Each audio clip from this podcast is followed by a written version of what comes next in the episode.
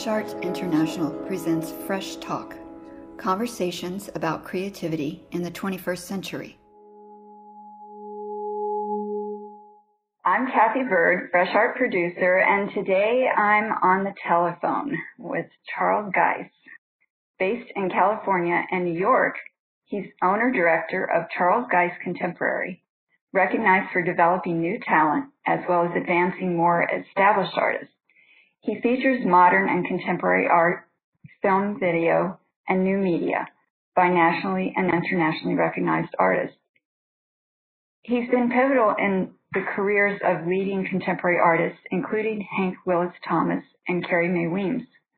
Currently, he represents some exceptional talent, and that includes Chicago-based Jefferson Pinder, who's featured in another Fresh Talk episode. Charles has placed works in many prominent public collections throughout the U.S. and abroad, including the Brooklyn Museum of Art, the J. Paul Getty Museum, the International Center of Photography, and the Williams College Museum of Art. Charles has curated in a number of exhibitions as well throughout the U.S., and he's managing director and co-curator for Photo Miami. That's impressive, Charles. Thank you. I want to know how you got started. Tell me. I was born with my passion for art. Um, I was I was born and raised in, in Chicago in Hyde Park, and my family went to museums at least once or twice a week.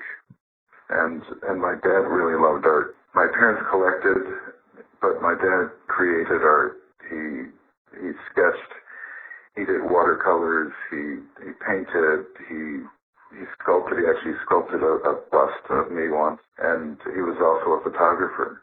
Like any kid, I wanted to be like him, and um, I drew. I played musical instruments. Uh, my dad played guitar, and and of course I took photographs. And my my art teachers suggested that I go to art school, but my other passion was psychology. So I eventually ended up earning my undergraduate degree in that and went on to get a master's in business. And I ended up working in the healthcare industry.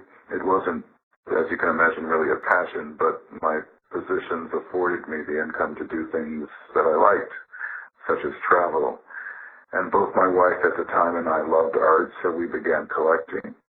It was mainly photography, but we also collected some sculpture, paintings, and works on paper too pretty much all contemporary.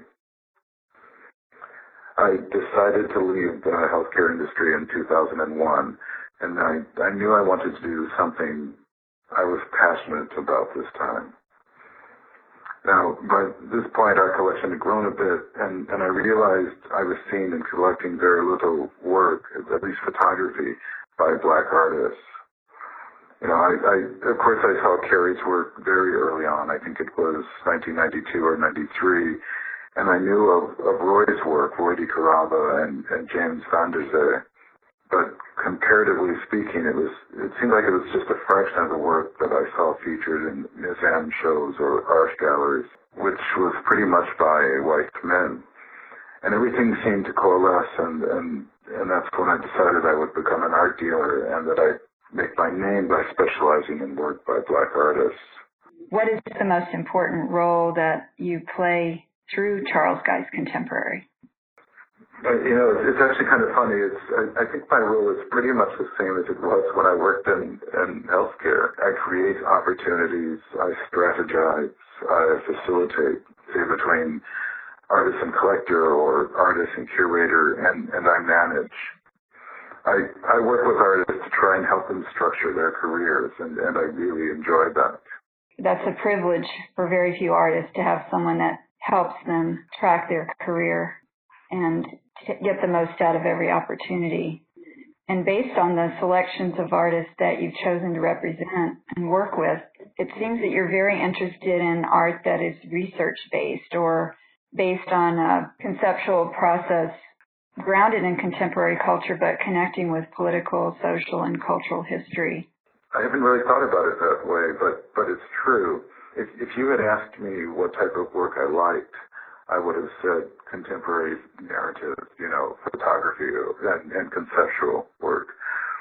But I think it's pointless for people, for artists, to try and separate themselves from the world they live in. It's it's going to impact their work in one way or another. So I definitely tend to favor work by artists who are conscious, artists who engage their society, their cultural history, and, and social issues head on.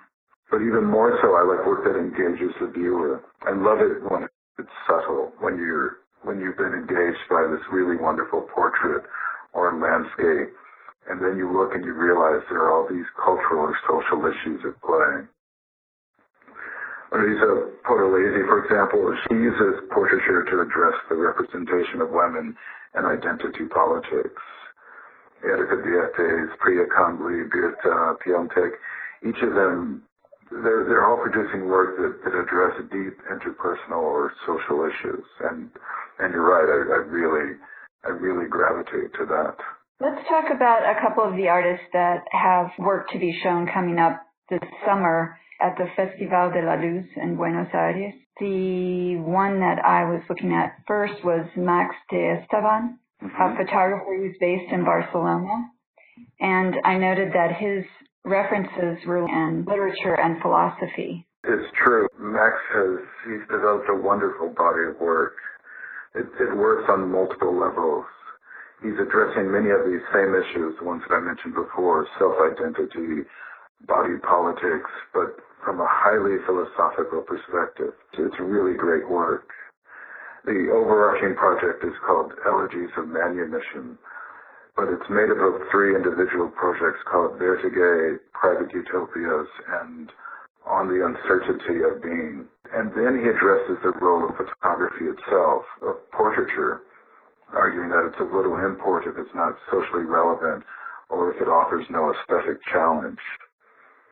Max Max is really smart, and and it's you know it leaves no doubt as to why he was a Fulbright fellow. Definitely, his photographs are very painterly. There's another artist that uh, is going to be shown in that same exhibition this summer from Colombia, Erika Diettes, and right. I noted her her photographs are communicating this very poignant personal loss that's brought about by collective tragedies, which I found very fascinating. Tell me about her latest series. I think it's called Sudarios. Right, right. Yes, Erica's work is really special. She investigates issues of memory and loss with a, a level of maturity in her work that that I don't often see, particularly from from someone her age. She's She's 34.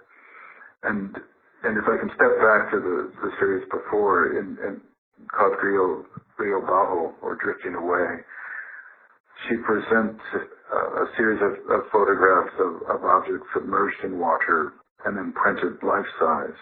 And so those images are, are really quite wonderful. And then you find out that they were owned by the disappeared victims of the massacres in Colombia. And and you also learn that the bodies of the disappeared are thrown into the country's rivers. So water is, sim- is symbolic of life, but it also represents death. And and Sudarios, her, her current series is, is almost a continuation of that same work. It's an incredible meditation on the horrors of war. She interviewed and photographed 20 women who had been forced to witness the massacre of those closest to them. And then she printed those images on silk panels that are that actually measure over seven feet in length. She intentionally she wanted to represent or to reference Shroud of Turin, but she also references takriki, the traditional burial sheets used in Judaism. And she hangs the panels at varying lengths so the viewer you you walk through and between and underneath them and at the same time, you're you're hearing a soft, almost inaudible recording of a woman sighing. It's it's really incredible work. So so both Max and Erika's work will be on exhibit uh, in Buenos Aires um, beginning August 1st. You're about to launch a blog, Art Participant. That's very exciting. What are your plans for this web platform? You know, I, I really I, I I wanted a platform to talk about my artists, but but also about other artists and, and arts in general. My my role, my my position affords me the opportunity to see some truly wonderful work, and I also like to write. So arts participant allows me to talk about some of what I've seen and and to and to share that. Um, and, and I'm really excited about it as well. What I hope to create is what I like about art. I like the fact that it's represented in books, that you can go to exhibitions, that you can see shows, you can, you know, you can attend biennales, so on and so forth. And I thought it would be great to have a place where you could you could go and you could see and read about all of that. Now, you know, obviously there are a number of blogs about art, but again, it's not that I think my perspective is unique, but I just want to share what I've had the, the, opportunity to see. And the best way I thought that I could do that was by creating a blog. You're very actively a participant, so I think that's a great title for your blog because you seem to be really watching what everyone else is doing. Everyone wants to be heard, but not everyone is listening. I've always been told that I'm, I'm a very good listener, and Uh, you know, in many ways, I think that's why I wanted to become a psychotherapist because I like people and I like to listen to them, and so hopefully that comes through in in the Twitterverse or or through the blog that I let people know that, that I'm listening to them and that they're being heard, and also that I can serve as, as a liaison, you know, some, as a bridge between, say, an artist or you know, the art world and, and in general. Pero qué bonito lo vienen bajando, con ramos de flores lo van adorando,